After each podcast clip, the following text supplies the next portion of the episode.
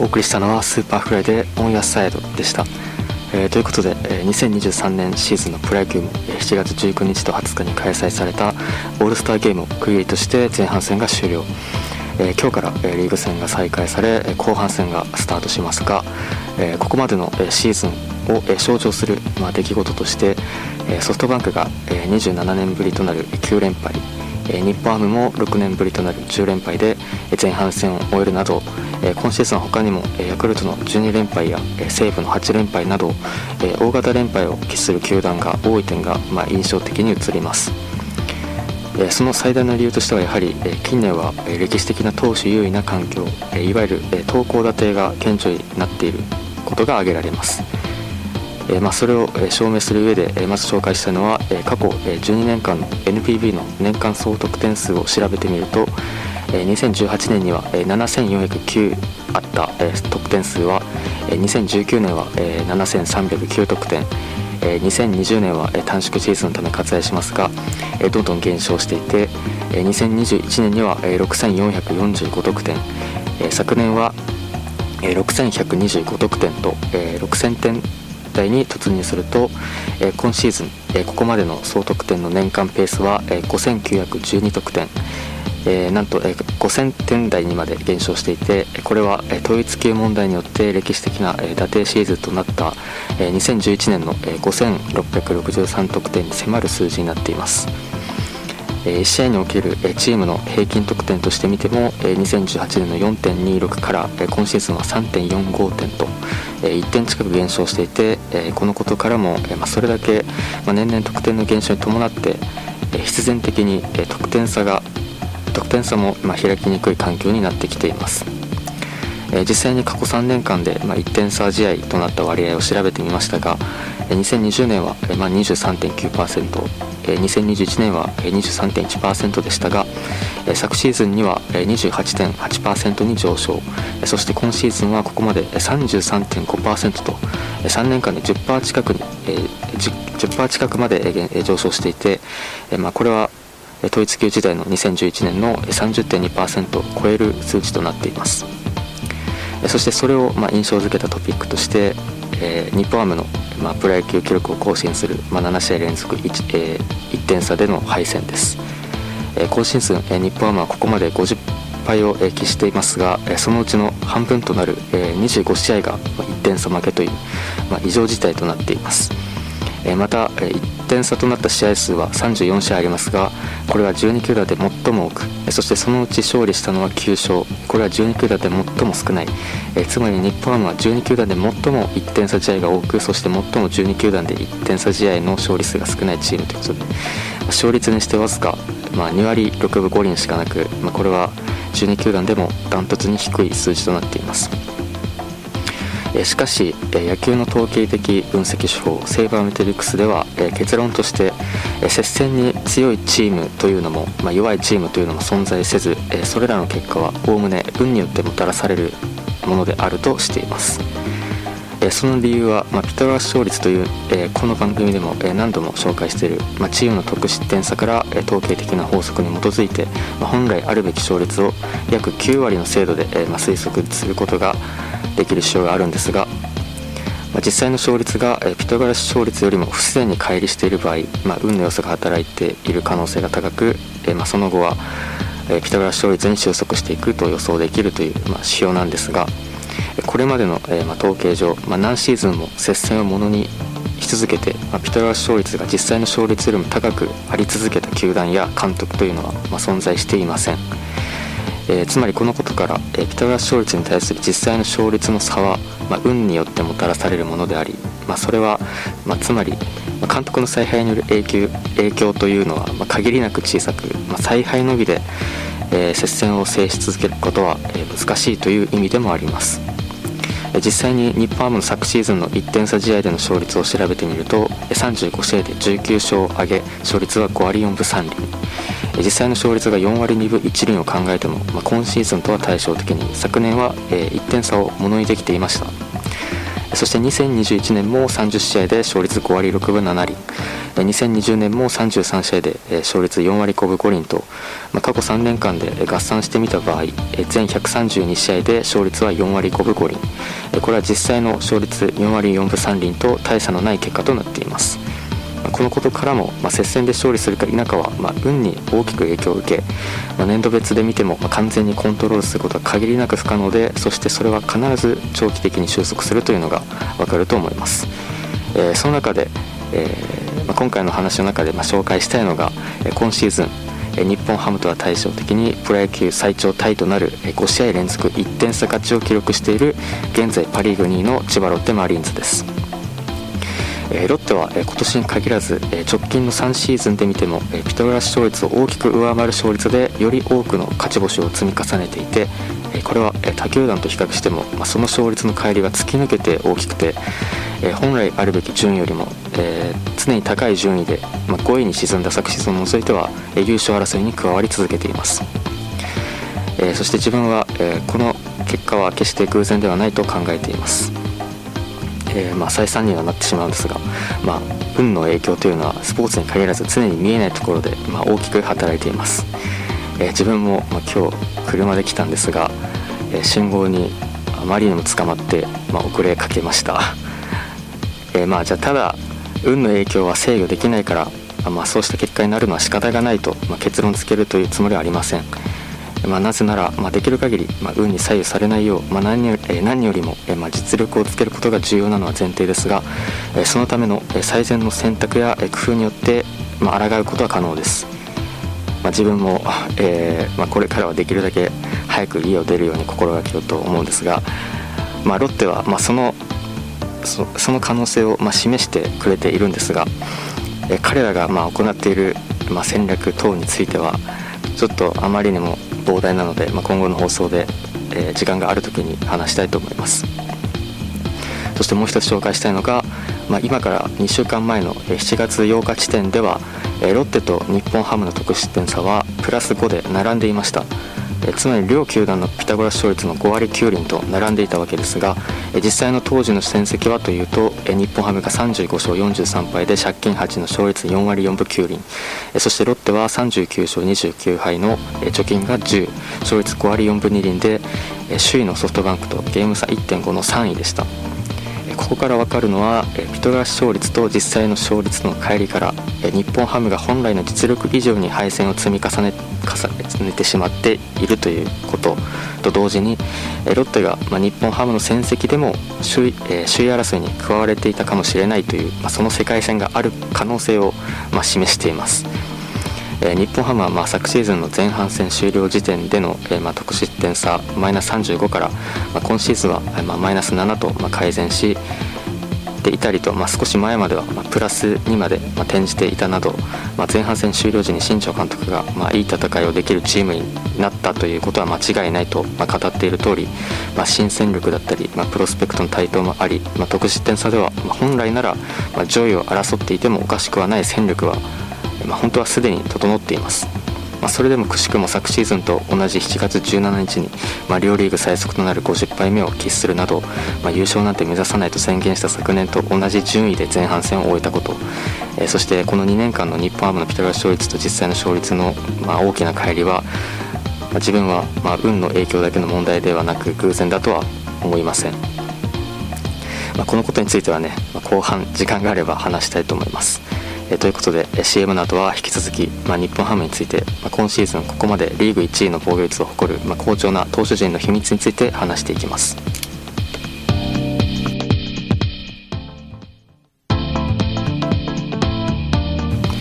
えー、ということで、えー、今月は、えー、2023年シーズンのプロ野球の前半戦の振り返りとして、えー、その象徴的となっている、まあ、1点差について、まあ、日本ハムとロッテを比較しながら話してきましたが、えそんな日本ハムについて、前半戦を振り返る上で、え欠かせない、え話題が、ま、昨シーズンは、ま3.46でリーグ5位だったチーム防御率が、えここまで今シーズンは2.90、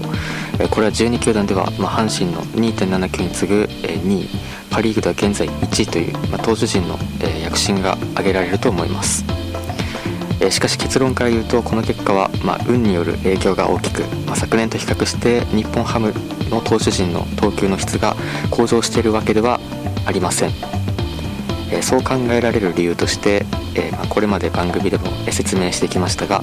えまずセーバーメトリックスの観点から、ま防御率というのは、ま投手以外にも、ま味方の守備だったり、ま運の要素を、ま多大に含んでしまっているため、え投手の本来の実力を正確には反映していません。実際に、まヒットを打たれた場合、まその責任は誰にあるのか、ま統計的な研究結果では、え特定の打球がどういった結果になるかを決める要因の内訳は運が44%守備が17%球場が11%そして投手は28%とされています。えー、つまり、えー、投手は前に飛んだ打球がヒットになるかアウトになるかは、まあ、味方の守備力がえー、嫌だったり、まあ、運の影響を大きく受けるため、まあ、その打球の結果による責任は、まあ、およそ28%しかないということです。えー、そこでセイバーメトリックスには、えー、この味方の守備力だったり、まあ、運の影響から独立した、まあ、投手の純粋な能力を算出する TRA という指標があります。まあ、この TRA で、まあ、日本ハムの投手陣を見ていくと今シーズンは、まあ、3.49で12球団中8位と、えー、防御率とは違った結果が出ています。まあ、さらに言うと、昨シーズンの日本ハムの TRA は3.46で12球団中3位と、実は昨年の方が良、えー、かったです。そのため、まあ、勝利貢献度指標の WO で見てもここまで日本ハムの投手陣の合計値は12.2で2年 ,2 年連続で12球団中8位と今シーズンの日本ハムはパ・リーグ1位のチーム防御率を誇りながらも実際は投手の勝利貢献度は低くま結果に対してま投球の質や内容が決して伴っているとは言えません。えではなぜ日本ハムの防御率がリーグ1位となっているのか。まあ、それは、ま運が影響していると考えられます、えー、そこで運にまつ、えー、関わる指標の一つとして、えー、LOB パーセンテージという、まあ、投手が出塁させた、まあ、走者を生還させなかった割合を表すものがあります。ま簡単に言えば、まあ、残塁率のことで、え投手の粘り強さを表すというものですが、えそんな今シーズンの日本ハムの LOB パーセンテージは77.9%と、12球団でダントツ1位の数値となっていて、つまり、今年の日本ハムは12球団で最も出塁させた走者を生還させていないということになります。しかしこの LOB パーセンテージは、年度ごとの変動が激しく、不安定な指標で、そしてそれはまた長期的に観測すると必ず一定の値へ収束していくことから、えまあ、統計上、まあ、どんな投手であっても、えやっぱり味方の守備だったり、まあ、運の影響を強く受けることで、まあ、出塁させた走者を、まあ、生還させるかどうかも、ま、自らで制御することは限りなく難しいとされています。まあ、実際に日本ハムの昨シーズンの LOB パーセンテージは73.2%で12球団中11位の数値で今シーズンの幸運には、まあ、この揺り戻しが関係していると考えられます。まあ、ということで、まあ、その他に、まあ、運に関わる指標としては、まあ、バビップがあります、まあ、バビップは、えーま、本リーダーを除くグラウンド内に飛んだ打球が安打になった確率、えー、いわゆるインプレー打率のことで、え、これはまどんな打者であっても統計的に見ると平均してだいたい3割前後に回帰します。まあ、先ほども話した通り前に飛んだ打球がヒットになるかアウトになるかというのは、まあ、守備や運の影響を大きく受けます、まあ、野球というスポーツはま結局、ま例えばボテボテの打球でも、ま野手の間に落ちればヒットですし、え完璧な打球であっても、ま正面ならアウトになるわけで、ま極論ですが、えまルーレットだったり、ま、野球盤と同じような原理で、ま、どんな選手であっても、まあ、試行回数を重ねれば、ま、長期的には必ず一定の確率に収束する、まあ、投手にも打者にも、まあ、それをコントロールすることはできず、まあ、そしてその割合は率にして3割前後となります。えーまあ、そして日本ハムのここまでのパイプは2割7分9厘で、まあ、これは12球団中9位と、まあ、プロ野球全体で見ても、まあ、不運と言えますが、まあ、このバビップの話題として今シーズンのプロ野球で最も象徴的な球団が楽天です。楽天は5月27日時点でこのバビップが2割3分6厘しかありませんでした2014年以降のプロ野球で最もバビップが光ったのは昨年の西武で2割7分4厘なのでまあ楽天があまりにも不運だったことが分かります。そしてその時点まで、まあ、楽天はチーム打率2割9厘121得点の1試合の平均得点は2.95で、まあ、リーグワースト勝率も3割7分5厘しかありませんでしたがこのタイミングで、まあ、楽天は1軍の雄平打撃コーチと2軍の今江俊明打撃コーチの配置転換を行った結果現時点で打率2割3分8厘288得点はともにリーグ3位。配置転換以降の1試合の平均得点は3.82勝率は5割7分1厘と。9連勝も記録するなど、まあ、最大13あった借金を、ま4まで減らしたことで、まあ、巷では今井コーチがその立役者として注目を浴びていますがこの背景には、まあ、やはり何よりもバビップが2割3分6厘から2割7分1厘にまで大幅に改善したことが一番の要因に挙げられ、まあ、今井コーチの指導の成果は、まあ、もちろんですが、まあ、実際はそれ以上に、まバビップの収束の作用が働いていると考えられます。そしてこのバビップは、ま打者視点での使用で、ま打者のバビップが3割前後に必ず収束するということは投手の視点から見ればインフィールドに飛んだ打球がアウトになる割合は必ず7割前後に収束します。これを投手の仕様として、まあ、DR と言いますがこの DER の話題として今シーズンのプロ野球で最も象徴的だったのが横浜の絶対的クローザー山崎康明選手です。今シーズンの山崎康明選手の防御率は4.45で、まあ、すでに6敗 ,6 敗を喫していることから今月16日には三浦監督から抑えからの配置転換を命じられてしまいました。今シーズンの山崎選手はえー、奪三振率10.68を記録しながら、吉木割合が3.9でキャリアで最小と、えー、まあ、その他投手依存の強い指標の多くで、まあ、ここ5年間で最もいい全盛期に近い内容であるにもかかわらず、えここまで結果が伴っていません、まあ、その原因として今,、え今シーズンの山崎選手はこの DR が6割3分9厘しかありません。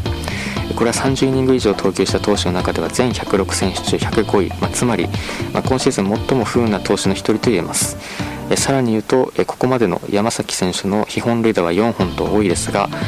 この非本塁打の多さも統計的な研究により投手が打たれた、外野フライが、ま本塁打になる割合は、長期的には一定の割合に収束することから、まあ、運の影響を大きく受けているとされています。そこでこの、えまあ、本塁打だったり、まあ、あと守備の影響に加えをまあ、排除した、まあ、ヨシキューと奪三振によって投手の実力を評価することができる XFIP という指標では山崎選手は、えー、今シーズン1.88これはキャリア9年間でも最も、えー、優れた数値でした、えー、ただ実は昨シーズンの山崎選手の DR は8割3厘と7割を大きく上回っていてこれは30イニング以上の投手では全172選手中3位とえー、今シーズンの不運というのは、えこれもまた昨シーズンの幸運の、え揺り戻しから起きていると考えるのが適切です、えちなみに、え日本ハムの選手の DR を見ると、え教授こと北山幸輝選手が7割9分3厘で、え現在30イニング以上の投手では、え全106選手中2位と幸運が続いていて、え対照的に、まあ、上原健太選手は6割4分6厘で全160選手中101位。え、昨シーズンも上原選手は、まあ、6割5分9厘で50イニング以上の投手としては全109選手中105位と、え、昨年から、え、不運が続いており、え、このことから、え、近い将来北山選手は成績が悪化する可能性が高く、え、反対に上原選手は今後のバウンスバックが期待されますが、え、ここで、え、そんな上原選手の登場曲をかけたいと思います、え、レイチェル・プラッテンで、え、ファイトソングお送りしたのはレイチェル・プラッテンで、えファイトソングでした、えということで、え今月は、え2023年シーズンのここまでのプロ野球の前半を、えま振り返ってきましたが、えまここからは、えここまでの内容の補足的な感じでちょっと軽く話していこうかなと思います、えまず、ま日本ハムは、ま防御率がまあ、リーグ1位ではあるものの、まあ、パ・リーグの平均防御率は3.16と、まあ、日本ハムの2.90とは大差なくて、それだけ、まあ、現在の NPB というのは、まあ、歴史的な投稿立てであるため、まあ、日本は、まあまあ、相対的に、まあ、他球団に対して、えー、アドバンテージを、まあ、取れていません。え一方で、えーまあ、投手有利な環境であるからこそ、まあ、その中でまあ効率よく得点を創出できている球団が上位に位置しています、えー、日本ハムというのは、まあ、簡単に説明すると、まあ、本塁打を中心とした、まあ、長打力で、まあ、得点力をカバーしているチームで、まあ、故に三振が多くて、まあ、チーム打率が、まあ、2割2分9厘で12球団中最下位出塁率は2割9分5厘で12球団中10位など、まあ、コンタクトや、まあ、出塁能力に乏しいため、まあ、得点圏を含めて、まあ、安定した得点を、まあ、創出する再現性が、まあ、低いです、まあ、野球というスポーツにおいて、まあ、得点は出塁と長打の掛け算によって効率よく増加していくため、まあ、得点を増やすためにはこの両方を、えー、バランスよく高めることが重要になってきます。えー、他球団で、えーまあ、今シーズン、まあ、そんな出塁率を大幅に向上させ成果を上げているのが、えー、現在セ・リーグで1位の阪神タイガースで、えー、昨シーズンは、えー、出塁率が、まあ、3割1厘で、まあ、リーグ最下位だったんですが今シーズンは、えー、リーグ1位の、まあ、3割1分4厘まで、まあ、劇的に改善しています、まあ、その要因は、まあ、岡田信新監督が、えー、開幕前に、まあ、フォアボールに対する査定を上げるよう球団に要求するなど、まあ、意識改革によるものが大きいとされ、えー、特に、えー、ここまでこれまではま出塁に対する意識が低かった、ま近本選手だったり、ま中野選手らの、え1、2番コンビの、まフォアボールが増えたことが非常に大きく、ま1試合の平均得点は、ま昨シーズンの3.42点から3.81点まで、ま大幅に上昇しています。ここで得点を取る上で、まあ、今シーズン日本ハムに対して、えー、得点源打率が低いから、まあ、チャンスに曰く得点が取れないという人をよく見かけます。しかしこの、まあ、得点圏打率について、まあ、セーバーメトリックスにおいては、えー、勝負強い打者は、えー、存在しないと、えー、しています。まあ、その理由としては、まあ、統計学的に、ま得点圏打率というのは、ま、そもそもサンプルが少ないために年度間でも変動が激しく、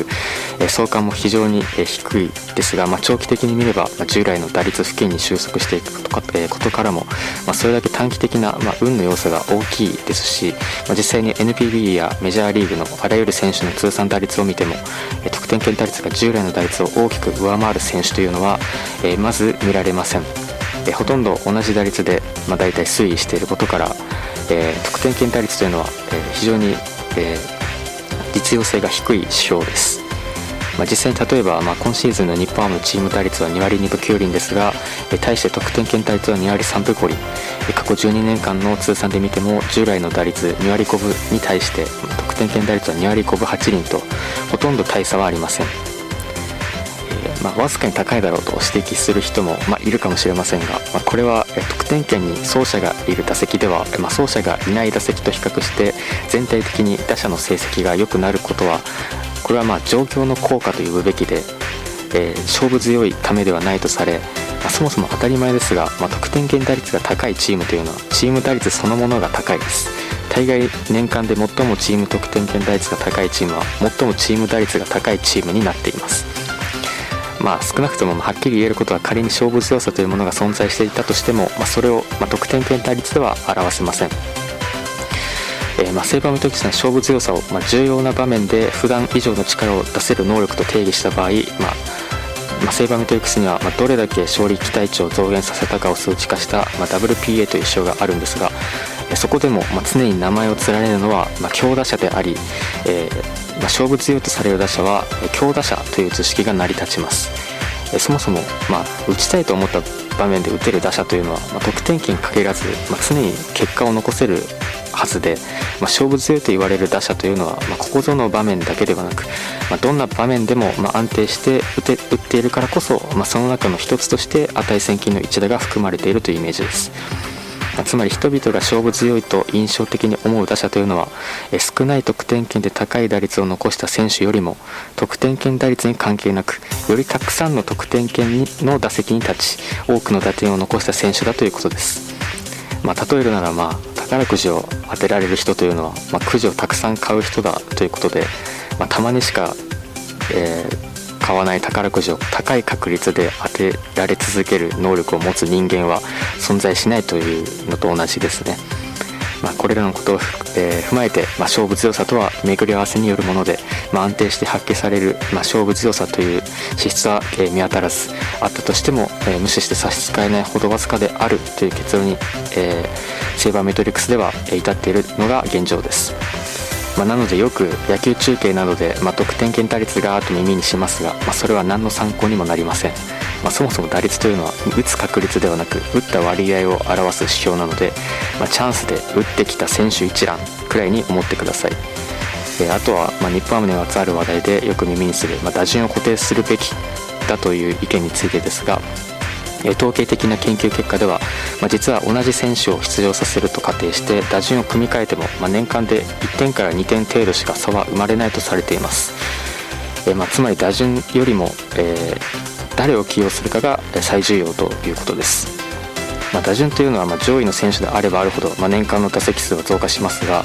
ま、打順が1つ繰り下がるごとに年間で15打席ほど減少していき1番と4番ではま年間で45打席、ま1番と9番では120打席120打席もの差が出ます。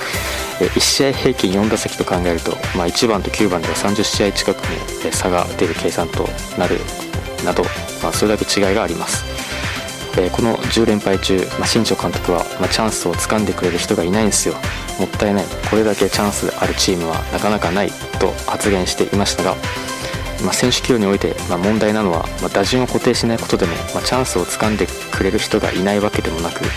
チャンスをつかんで結果を出した選手を固定して起用し続けないことにあると思います。えー、ま本当はこの後、その他にも、ま新庄監督について、ま言いたいことがあったんですが、えー、それはまたの機会にしたいと思います、まあ、それだけで自分は3日間を話し続けられる自信があります。はいそのまあ内容はまた今度にしたいと思います、えー、ということで今日のじ、えー、18時から、まあ、後半戦が、え、スタートしますが、えー、熾烈な優勝争いの行方に目が離せません。この後は CMR さんであ CM はないんだ。すいません。この後、えー、エンディングです。